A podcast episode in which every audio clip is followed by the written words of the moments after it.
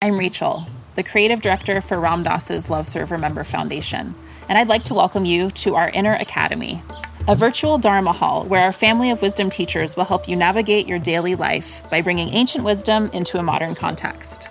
With over 200 hours of audio and video teachings, meditations, and practices from teachers like Ram Dass, Krishna Das, Sharon Salzberg, Jack Kornfield, Roshi Joan Halifax, Joseph Goldstein, and many more the Inner Academy is your core resource for finding balance, presence, and navigating the ups and downs of your daily life. The Inner Academy has guidance for every step of your journey. Choose from an annual or monthly membership and gain access to past and future courses, retreat replays, virtual community, and much more. If you've been familiar with Love Serve Remember Foundation for a while, you'll know that most of our offerings are given freely or on a sliding scale basis. So when you subscribe to the Inner Academy, you're paying it forward and bolstering our ability to continue creating accessible offerings for all in the future, as Ram Dass wished for us to do. Be here now and start your journey with Ram Dass's Inner Academy today.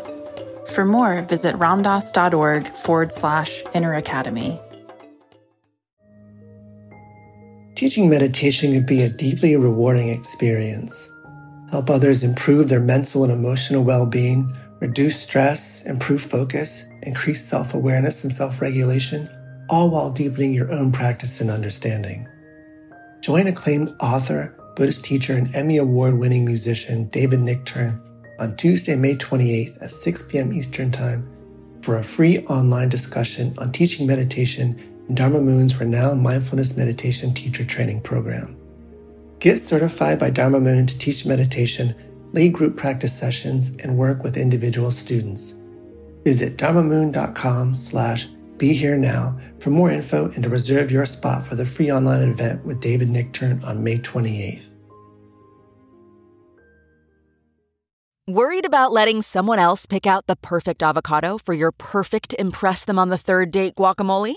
Well, good thing Instacart shoppers are as picky as you are they find ripe avocados like it's their guac on the line. They are milk expiration date detectives. They bag eggs like the 12 precious pieces of cargo they are. So let Instacart shoppers overthink your groceries so that you can overthink what you'll wear on that third date. Download the Instacart app today to get free delivery on your first three orders while supplies last. Minimum $10 per order. Additional terms apply.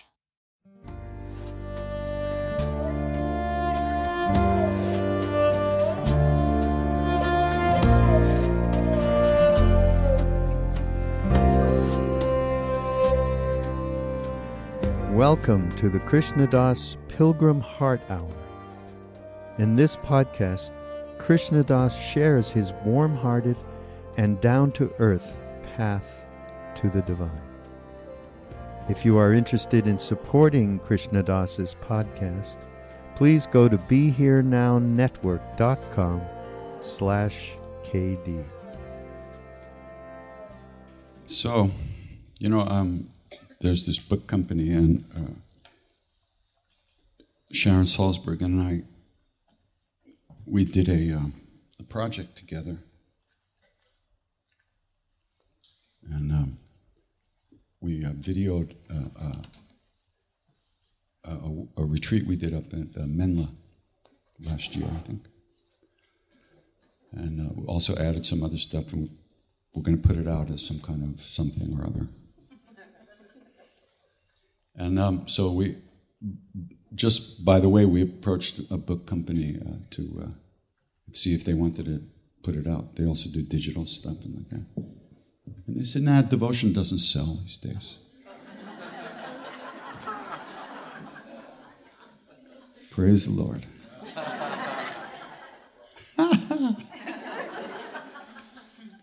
well, you certainly can't buy it, but I don't know if you can't sell it. I mean, let me think about that. Can't buy me love. Everybody tells me so. How great, huh? The one thing that we all want, that we all need, that we're going to have to find if we're ever going to be happy, doesn't sell.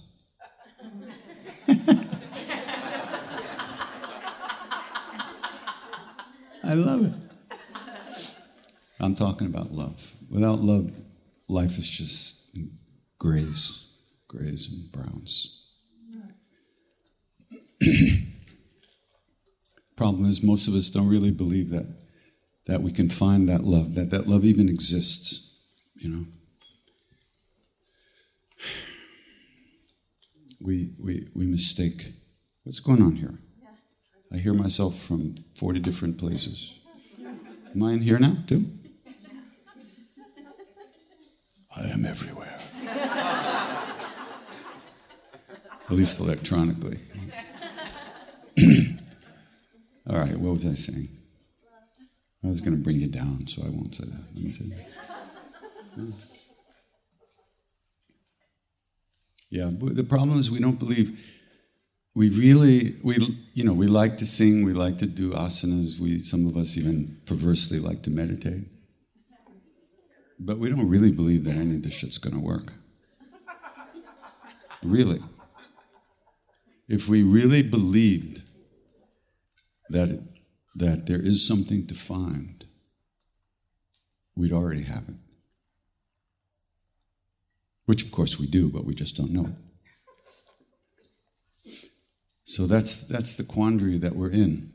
We have to do these practices to, to, to clean the mirror of our hearts so that we can see our true nature. We can see the beauty that we are, the love that we are. But we don't believe it exists, so we don't do it. Interesting, huh? Or we do some strange version of it, so we won't really get what we're looking for.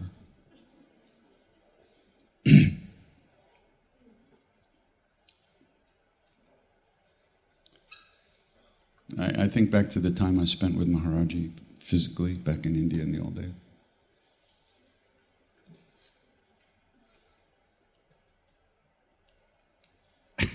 he, he used to, every once in a while he'd go like this. The Westerners would be just like, you know, being Westerners.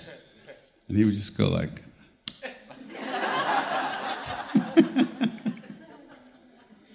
I mean, think about what it must be to be God, you know? There you are sitting with all these people who don't know fuck all. And you know everything. You see everything they are, everything they've ever been, anything they're going to be. And you see there's nothing you can say to them that's going to wake them up. You just have to sit there and love them as they are, which is what he did and does. Of course, he can give you a jab in the ribs every once in a while, get your attention. But that kind of love that really, to be in the presence of that kind of love, which is so sweet and so simple, it's not like God's love from on high to all these poor beings down below. It wasn't like that. It was just hanging, just hanging out day after day in this space, in this beautiful, sweet space. You, you were allowed to come, you were allowed to go. You know, I mean, there was no, you didn't have to wear all the same clothes. Most of us hated each other anyway. Really? Oh, the, the, wars that went on between the different members of the satsang are extraordinary, you know. All the way up to the fact the time when Ram Dass threw a plate of food in somebody's face. You know, right in front of Maharaji. Maharaji says, Is this something wrong?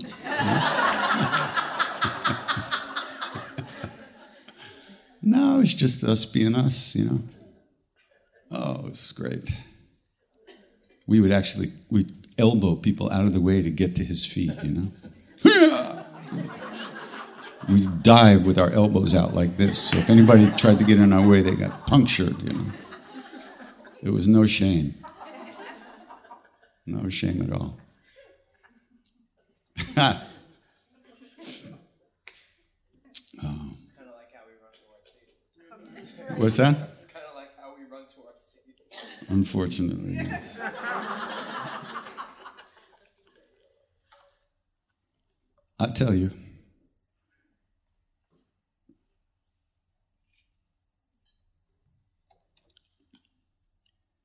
you know, when I walked into the room where Ram Dass was sitting in 1968, 69, I'm not sure, the winter, he was sitting there, and without a word being spoken, and we didn't even hardly look at each other. I just walked in the room, and all of a sudden I knew, I knew completely and absolutely and totally, beyond any doubt, that whatever I was looking for,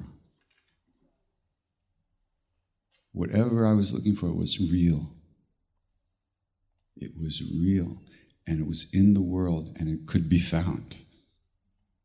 Mm-hmm. I, I didn't know what to call it, even. But that moment changed my life.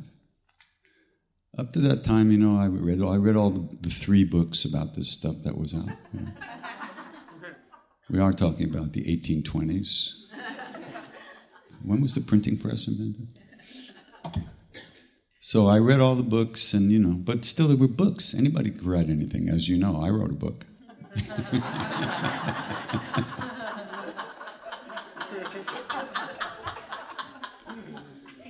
Great book. Everyone should buy it. Thank you. Yes, of course. Buy 10.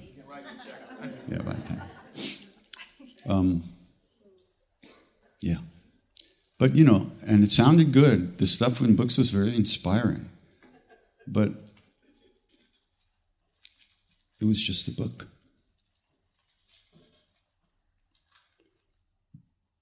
So when I, and then, yeah, then when I walked in that room, that was everything changed.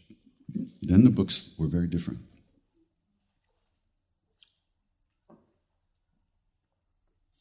But how do we get, how do we find, how do we, that moment when we finally believe, or may I use a word that makes, makes Westerners nauseous, when we have faith that this is real, that love is real, and, and it lives within us as who we are, not somebody else, not something else. It's a big thing to recognize. Nobody tells us that. I mean, if you grew up like I grew up, God bless you. Nobody in my family knew anything about anything. They weren't bad people. They didn't love themselves.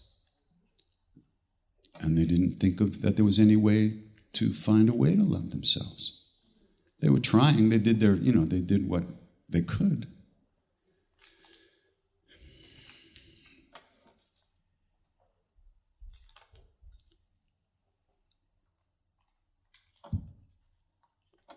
But I wasn't brought up to believe that, that you could really be happy. And still, it's hard for me to believe, to tell you the truth. I spend a lot of time, less than I used to, maybe, moping around, you know, not really paying attention, just kind of going from one day to the next with the clutch half in, you know.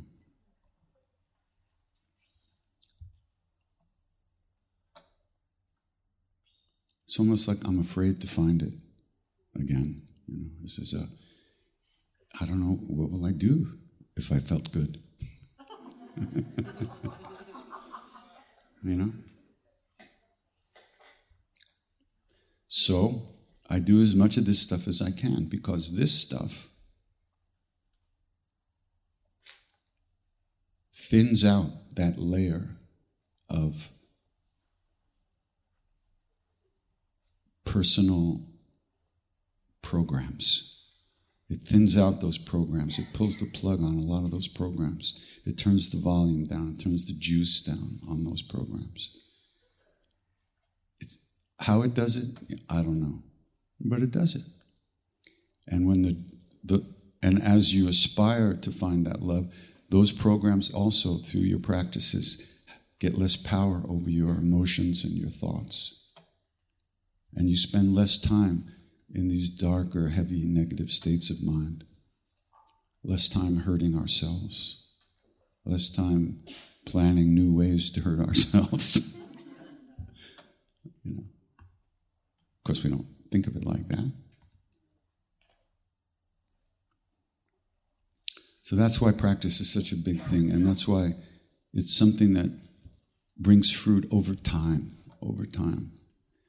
When you meet somebody who's been doing practice for a long time, whatever practice it is, there's a quality in there. There's some kind of space, there's some kind of something that's a little bit, it's not quite as hard as, you know, that shell, that outer shell that we live behind. Gets a little softer, a little porous, and little bits of light stream in through every once in a while. It's not something we can, we can't build, we can't do that directly. We can't dismantle the fantasy of who we think we are directly. But we can do these practices which from like underneath kind of pull the, pull the juice out of that stuff. All the stories we tell ourselves about ourselves all day long. And then judge ourselves for telling stories about ourselves to ourselves all day long. It's extraordinary. And there's no way to there's no way to kill it. There's no button to push that's going to stop it. There is no button to push that stops your thoughts. But little by little, over time, if you have the right aspiration, the right, the right motivation, and we do these practices, those thoughts, those emotions don't grab us the same way as they have been our whole lives. That is absolutely the case. And if there's one thing I know, that might be it. There might be two things I know. Maybe I don't even know those things. But right now, I think I do. Or let's say, I know them sometimes more than others. It's the same for all of us.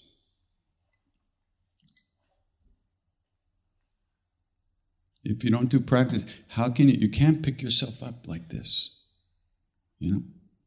No matter how strong you are, there's no way you can do that.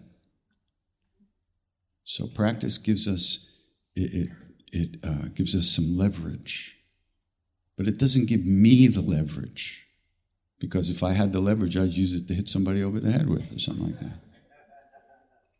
What it does, it gives your heart, your true self, the leverage to release the stuff more quickly, more easily, more gracefully. Oh, any questions anything? Anybody? Okay, hold on. We have a microphone so people can hear you, and I can hear you because I'm deaf. So wait, it's coming. Somehow, from somewhere. Is that it? You, you can pass it. Um, my name is Sita. Hi. You can sit down. Don't. You're less of a target if you're sitting down.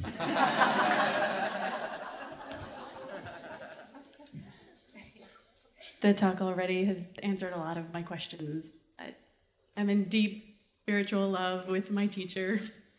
It doesn't help that I'm single and he's the most beautiful person I've ever seen. so there is a little question in the back of my mind is this romantic? But I don't think so. So I can't necessarily, I could go and live there and be with him. That's all I want. I'm in deep longing to be with him. Mm-hmm. But is that the smart thing to do?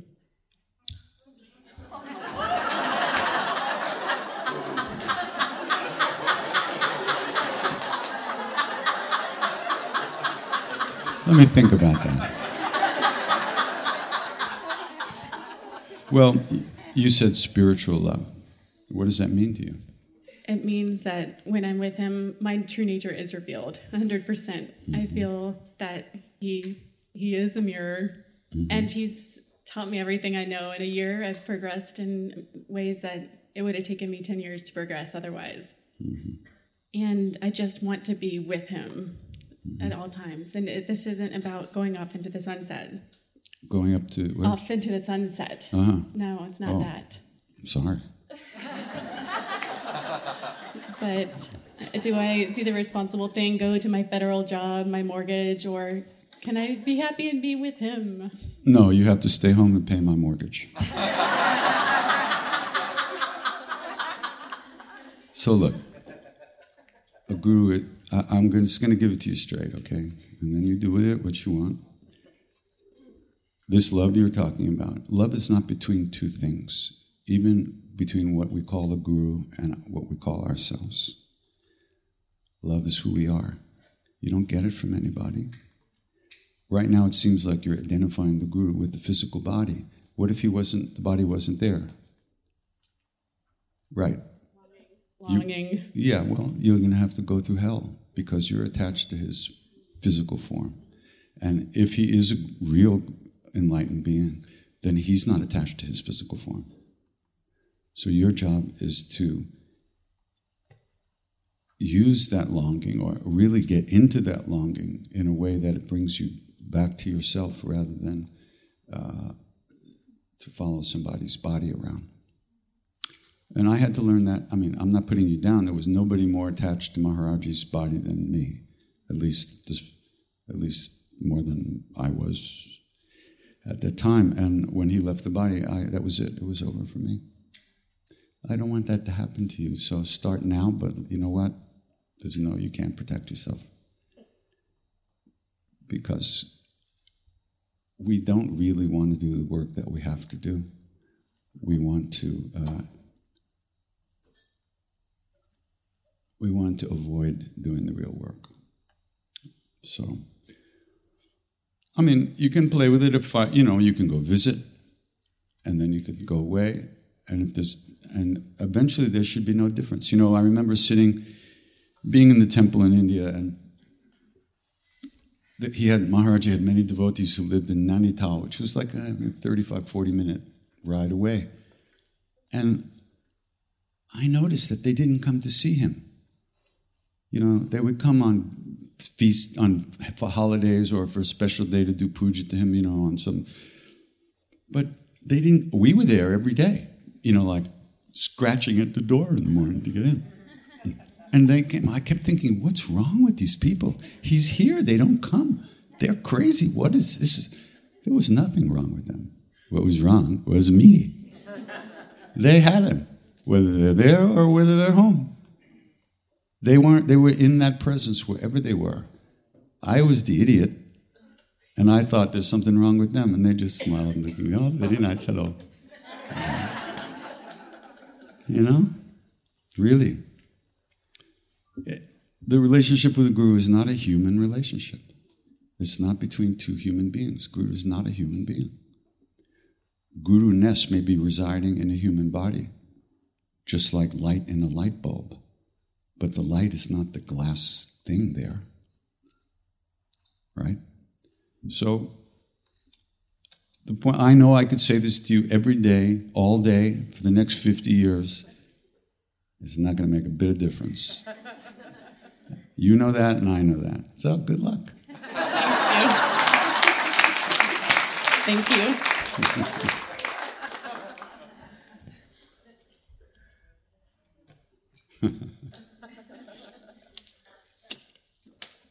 I've, I've read and I've heard you tell the story many times about driving the bus and wanting to meet Maharaji in the 20 minute pause and was at Vrindavan or wherever you were going and you took a wrong turn in the market, marketplace. Oh, yeah. He paused.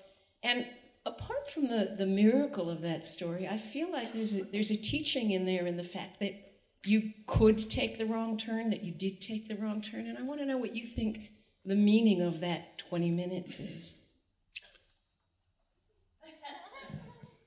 Well, for those of you that don't know the story, I'll give you a synopsis. So, um, we were in Allahabad, and Ram Dass had promised Swami Muktananda that he, he would go and do this pilgrimage with him in southern India.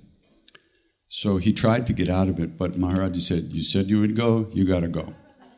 So, me and a couple other guys in Ram Dass, we got into our Volkswagen bus and we headed down south to meet Muktananda. Maharaji said he'd meet us in Brindavan. So at some point, he didn't say when, of course. So we took off and we decided, well, there's a lot of different ways to go. Let's slide by Brindavan on the way because maybe he'll be there and we don't have to go, you know. So we got to Brindavan and the place, with the temple was deserted.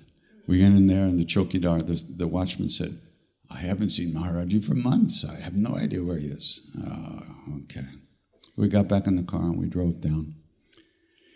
And we cruised around South India. We had a wonderful time. And then, after a few weeks, I guess it was, we're heading back up north.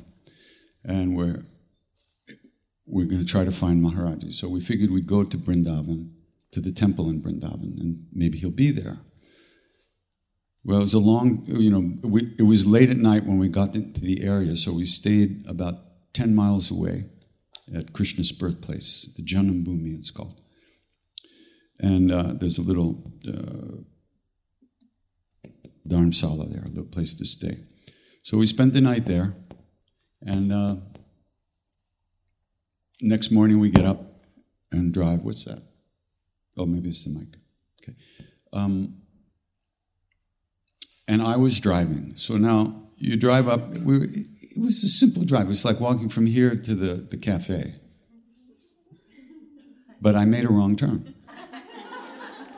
And instead of making this right turn that would take me right to, directly to the temple, I missed the turn and we had to go, we got stuck in the bazaar, which is like these narrow lanes with cows and people and dogs and everything. And, and there's no way to turn around. So we had to keep going all the way through the bazaar, back around until we got to the, to the place where you go down to the road to the temple.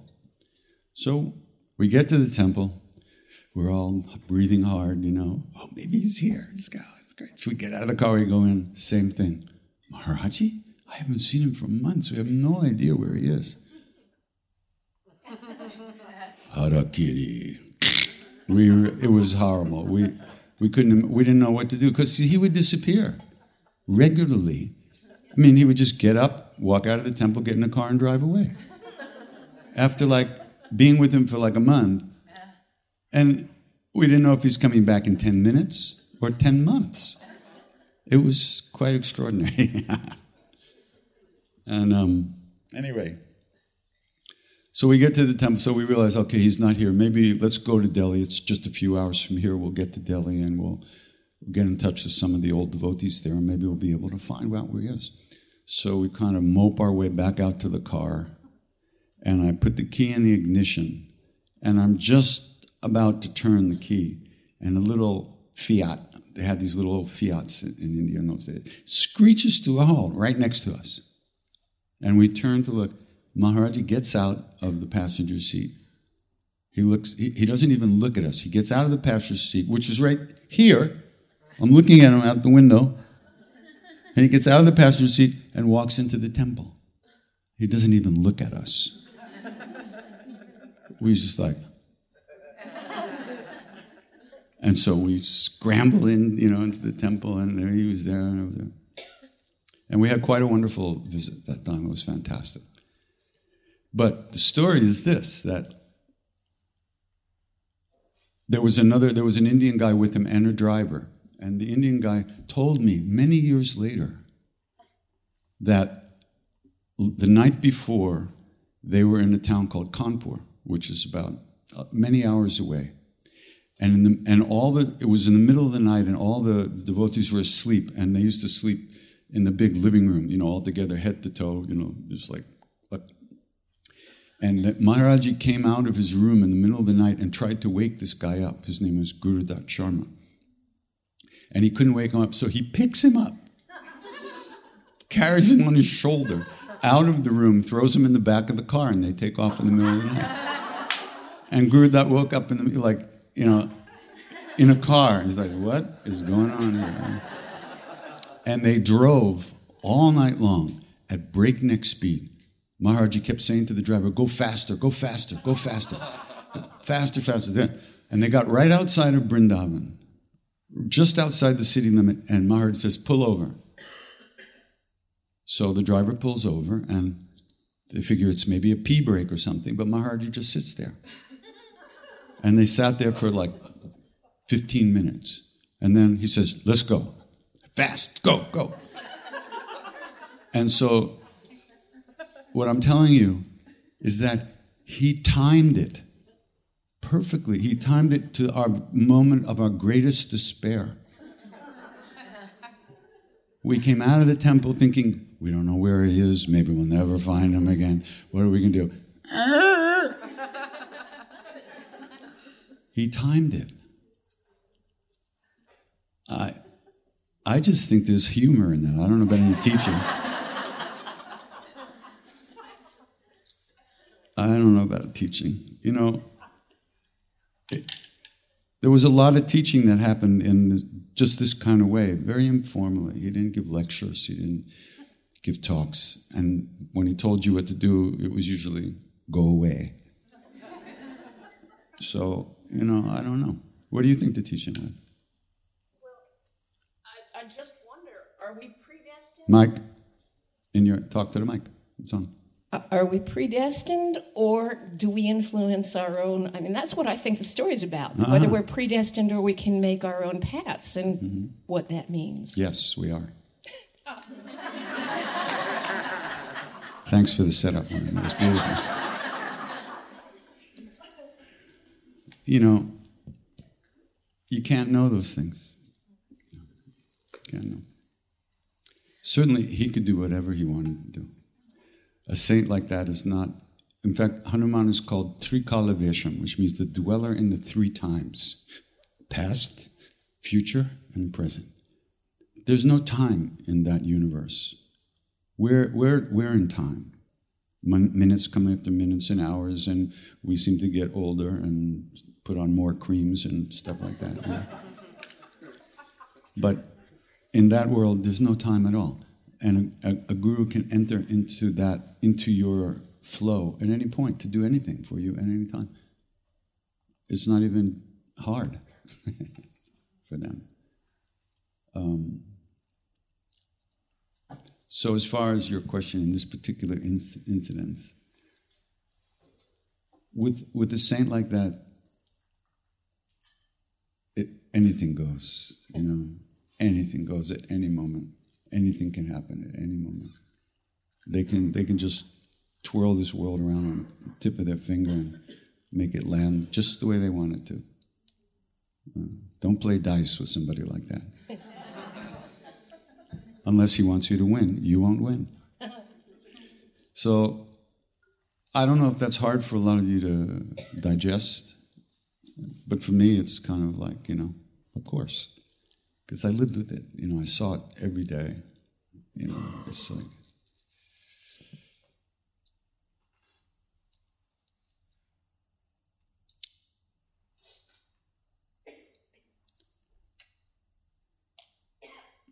Yeah, okay, hold on one second. Wait.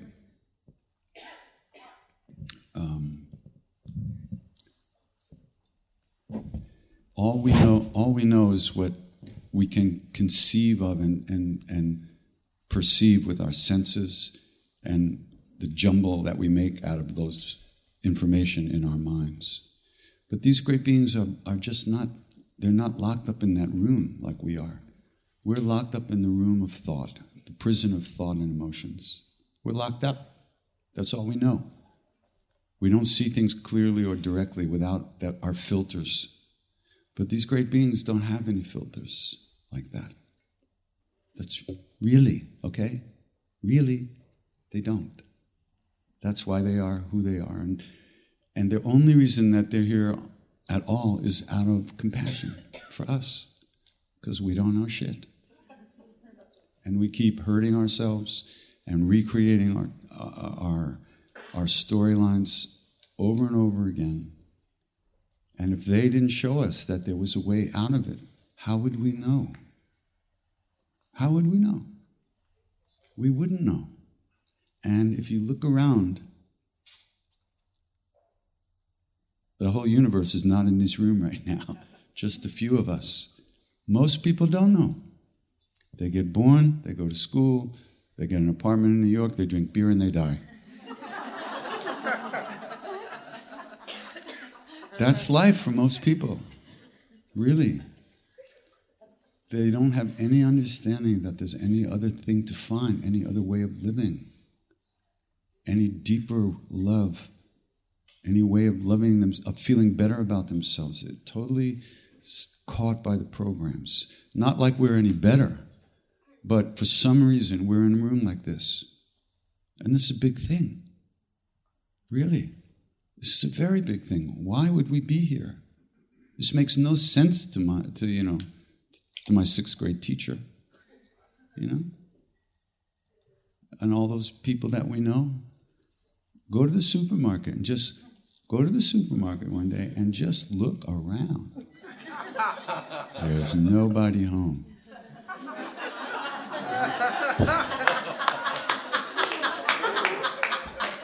Nobody's there. There's nobody paying attention. Hmm? What if? What if they're just predestined to lead those kinds of lives because they're better? I'm not really following you. Wait a second. So the thing is,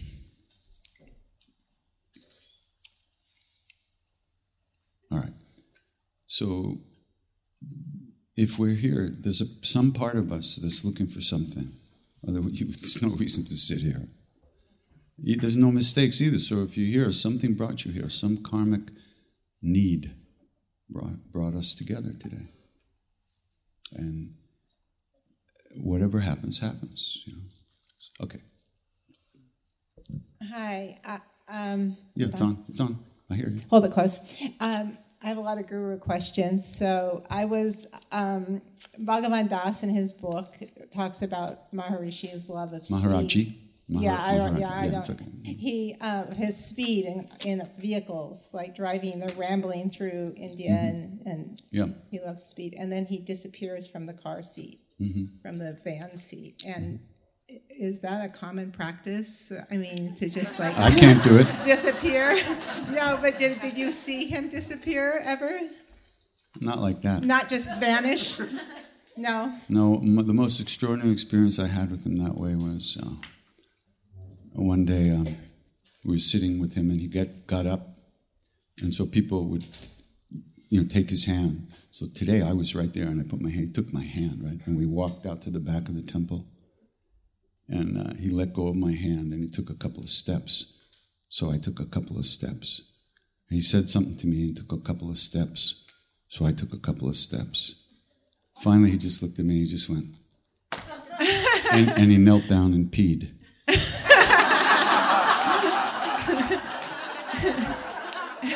if you think seeing God God pee is nothing, he can disappear all he wants. That was that was unbelievable. I've never seen anything like that. I have one more question, and because I've not had the guru experience, and I just wonder if I'll ever have that. But um, I'm currently working on gratitude and the vibration of the energy of gratitude and love. So, Wonderful. did- Gratitude is a very good thing. yes, of course. So, um, did he did he show gratitude? Is that something that he would express?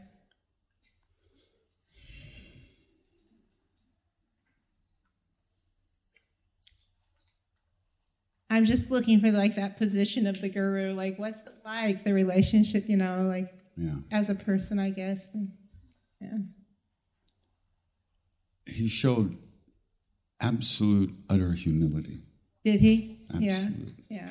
because he knew that the ego is nothing, Right. that the, the small self is, doesn't even exist. Right. And he'd become the whole universe. And when you become the whole universe, you recognize that everybody is that also, Yeah. but they don't know. Right. Of So, course. what he demonstrated more than anything was ultimate compassion and kindness. Yeah. Yeah. I understand. I can imagine. Yeah. Interesting. Yeah, and he fed everybody. I know that's. You know, in, in America, that would be peop like people giving away money because in Right. America, it's money. Right. In India, food. Most people wake, in India wake up, they really don't know right. Where their next meal is coming from. Yeah. Or with the, eat the next day. Yeah. I have another question about that. I have these thoughts like 20 times a year, like the vanishing thing, and then the You have those one. these thoughts only 20 times a year? Fantastic. Let's swear. bow to her. I think of it all the time. I don't know why, and I'm not even really into magic. But um, um, the food thing. He's he could create food out of like. I'm fascinated. You I've can do all kinds eating- of things. You know, uh, there's a story about when they were trying, they were having a big bandara where they feed lots of people, and they were about to fry all the puris, and the, the ghee ran out. So he told somebody to go t- take a bucket of water, take a bucket and go down to the river and fill it up with water and put a cover over it and bring it back and leave it by the stove, by the place where they were cooking. And then when they took the cover off it, it had turned into ghee. But the next day, he had somebody fill up a bucket of, of ghee and take it down to the river and throw it in. He said, "We owe, we owe Ma, we owe the Ganga, the, you know, some ghee." So he returned it. You know, just can you imagine, like, you know how when you dream, it's like this, right? It's just as real as this, but you're in a dream. Now, there's this thing called conscious dreaming, where you can actually learn to be awake in your dream and make decisions and change things. You want to fly, fly. You can do all kinds of things. And you can change things, like I could turn you into a pumpkin in my dream. So this is like, this is, this is what, where Maharaji is. He's conscious in our dream. And he can change things for us. He can make things happen in a way for us that's better for us, that removes obstacles, that find that that can remove problems from our life stream, you know, like taking rocks out of a river that we haven't gotten that far yet. We may never know they were there, but they were removed because these beings are conscious. They're awake. We're sleeping. So they can do anything. Just like you can do anything in your dream if you're awake. You can, you know, you can create your own reality in those dreams. That's what they do. That's what they do and they can do. But recognize this their only motivation for that is to help us. You know, they already became everything. They don't need anything. There's no one in there that needs anything. They have everything. He used to say, All the money in the universe is mine, even the money in America. America somehow is outside the known universe. yeah. Can I ask one more question? I don't know. Can she? What do you think? All right, go ahead. Um, is there, as a devotee, is there a strong sense of surrender? Do you, is that like a really, um, is that, Surrender. You don't surrender. Nobody. Yeah, surrender. Surrender is not an act of will yeah, that we do. yeah, It's a recognition. When you fall in love, right, did you like? Okay, I'm going to fall in love at 3:13 today. right. right? It's I not know. like that. It Yeah. happens. Yeah, It happens. I understand. Yeah, It happens. yeah, And it's not just like falling in love. You don't feel like you've lost anything. You feel like you just got the whole universe. That's what we're talking about. when that when that kind of surrender comes to uh, to your own true self, Yeah. you know, It's it's like you got everything. You didn't lose anything. yeah, It's not. It's not a power trip. It's it's a recognition of the way things actually are, mm-hmm. not the way we thought they were. Mm-hmm. And that's and then you recognize that too. You say, "Oh, this is what it is," and you just know. yeah, You just know. Nobody has to can tell you, and nor can you make it happen. Uh-huh. You can prepare for it right, yeah, by doing these practices, by what you're doing, cultivating gratitude, and using that to short circuit all the other nasty programs that are mm-hmm. running all the time. And that's great practice. Mm-hmm. But when real gratitude, or when a deeper gratitude opens up for you, mm-hmm. it- it won't feel like you did it. It'll feel like, oh, the curtain's mm-hmm. just opened, and now I, I see what I it get, is. yeah. Yeah. Thank you. You're welcome. Good question. Hi, I'm Janice. Um, I came today to learn about the Hanuman Chalisa from you and um, why it's so important. I volunteered at Ramana's Garden two years in a row. I'll be back this year, and they the children chant this every night. And Cool.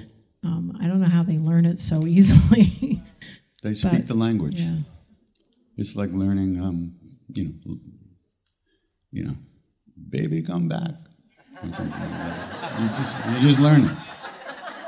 You hear it enough times, and then you can't get rid of it. For them, it's just natural. Um, I've told this story many times, but you know, I used to come to, we would come to the temple every day from the town we were staying in to see Maharaji. And every time we came there, they would give us this little booklet with a flying monkey on it, right? And I had a hundred of these booklets back in my room. Finally, one day I asked, What is this?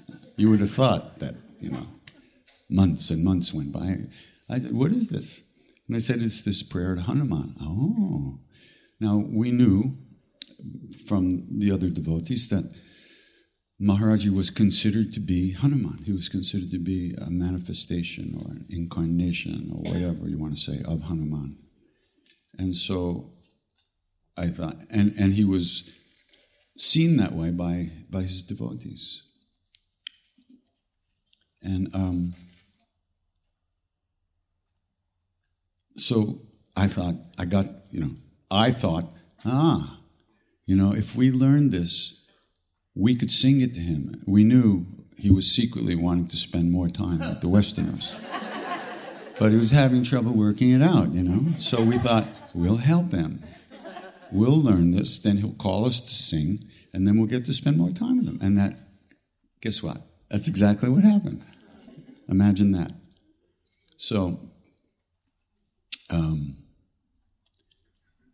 so it became a way, even on the physical plane, of getting ourselves into his presence because we were going to sing this. So he would call us, and the Indian people would have to kind of we, we'd, we'd step on them to get get the, get close to him, and then we'd sing to him, and they would they were like you know they couldn't even approach him because we kind of made a circle around him.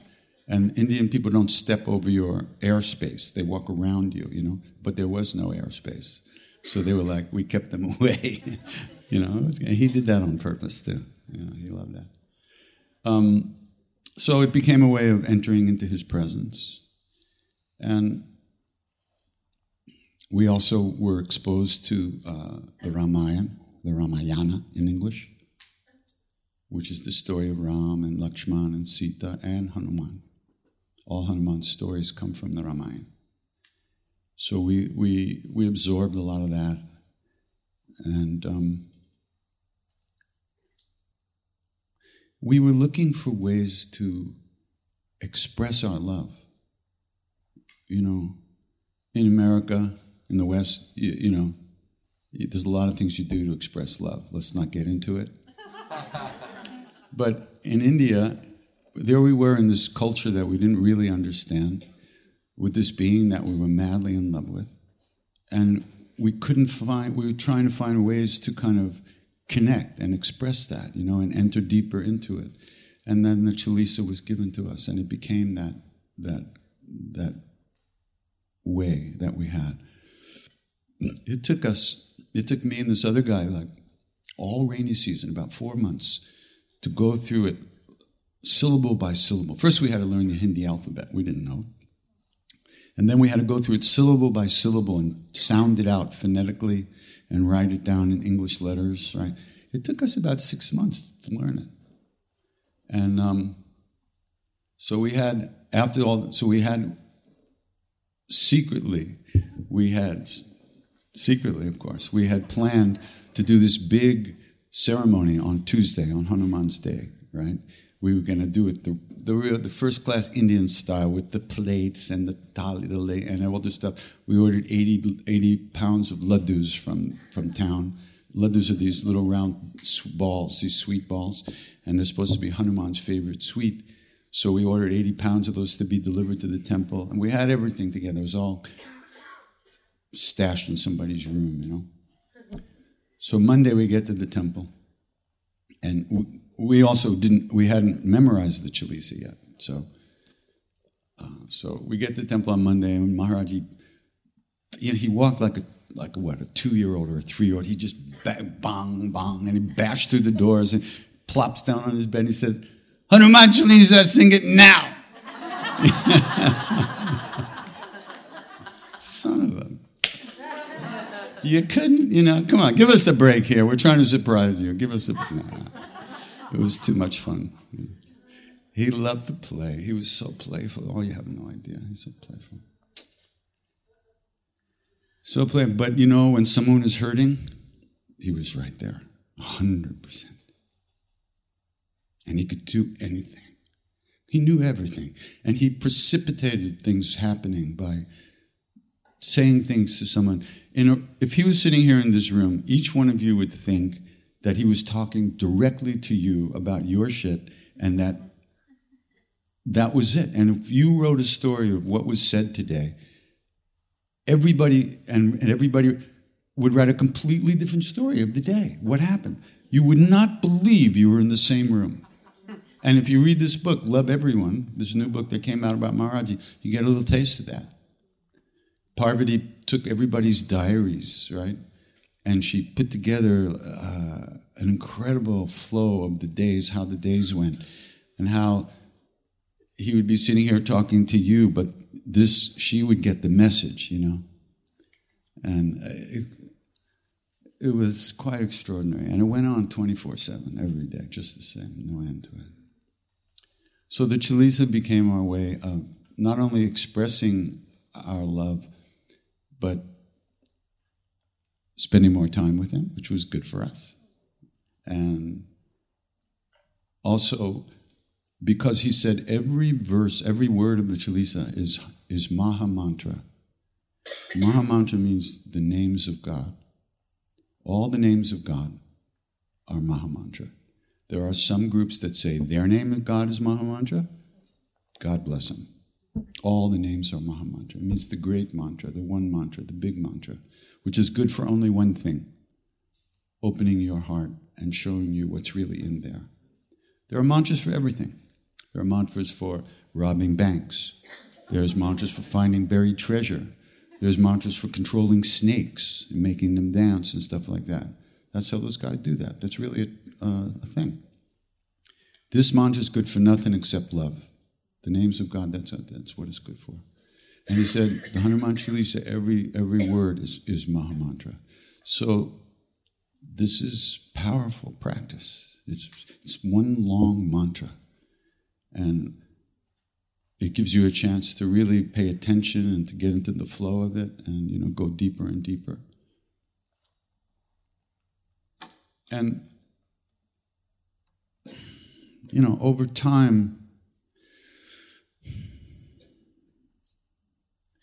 you know the, the processes happen just inside of us processes happen and over time your heart starts to yearn for that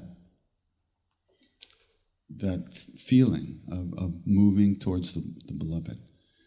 And then you, when you find a way that works for you, you're, even when you're busy with your mind doing other things, there's still that longing inside that keeps bringing you back to that practice or to that place where you can feel that love again. So for us, the Chalisa is very important that way. And Hanuman, you know, Maharaj used to say, Who's Hanuman? So we give him the, the, the stock answers, you know, the servant of Ram, blah, blah, blah, blah. He said, Nay. He said, Ram Kiswas. He'd say, Hanuman is the breath of Ram, the very breath of God. And you know, in the Gospels, in the original Greek writing down of the Gospels, which is about 100 years after Jesus. The word that later was translated as Spirit, as in Holy Spirit, it's the word for breath, holy breath. So, this is a big thing. And of course, Maharaj used to say Hanuman and Christ and Krishna are all the same. They're all this, it's like the it's like the 42nd Street shuttle. It goes from the east side to the west side. You get on on the west side, you're going to wind up on the east side, and versa versa. So you enter into this, and you, you, you get out where, where you're supposed to. There's only, you know, they don't really let you off in that stop on Fifth Avenue. Only when you're enlightened, then you can get off on Fifth Avenue and do your work. Otherwise, right into it, you know. And it's like that when um, Hanuman is that energy that just flows totally to the one. It's in service of the one. It flows to the one as you as you um, enter more deeply into it. It brings you out of it removes obstructions. It removes your own bullshit, and it, it allows you to go deeper into your own heart. Now, whether that's really a monkey jumping around in the trees, I don't know. You know, we have a hard time with that, and rightly so. You know, Indian people, they go to a temple, they see the Murti, the statue, they, they, they really believe that statue's alive. They've done a ceremony called the Pran Pratishta ceremony, where life is brought into that statue, where a saint who has the power brings his own energy into that so that people can get something from it, can find some help in life. We come to these things, you know, that's nice. Yeah, I, I can bow down, I can look devoted, you know. But like I said before, we weren't born with that kind of stuff here. We were born with Mickey Mouse. And it's a long way from Mickey Mouse to Ram. A very long way. To develop the real understanding of what this is about. We, are born with total non belief in anything real. It's all fantasy and entertainment and escapism. You know, that's, that's what we're brought up with. How to avoid suffering by getting, finding out where all the pleasure buttons are. But there's just never going to be enough pleasure buttons. You can't press them fast enough to keep, to keep the, the, the reality of life at, at bay long, you know. Reality is going to uh, raise its, its head. No matter how much, how good we get, no matter how much money we have, how powerful we get in the world, you're, you're all alone when you're in bed going to sleep at night. It's just you and your mind. And it's our minds that eat us alive. And until we learn to merge our minds in our hearts and soften that flow, we're going to have, you know, we got work to do.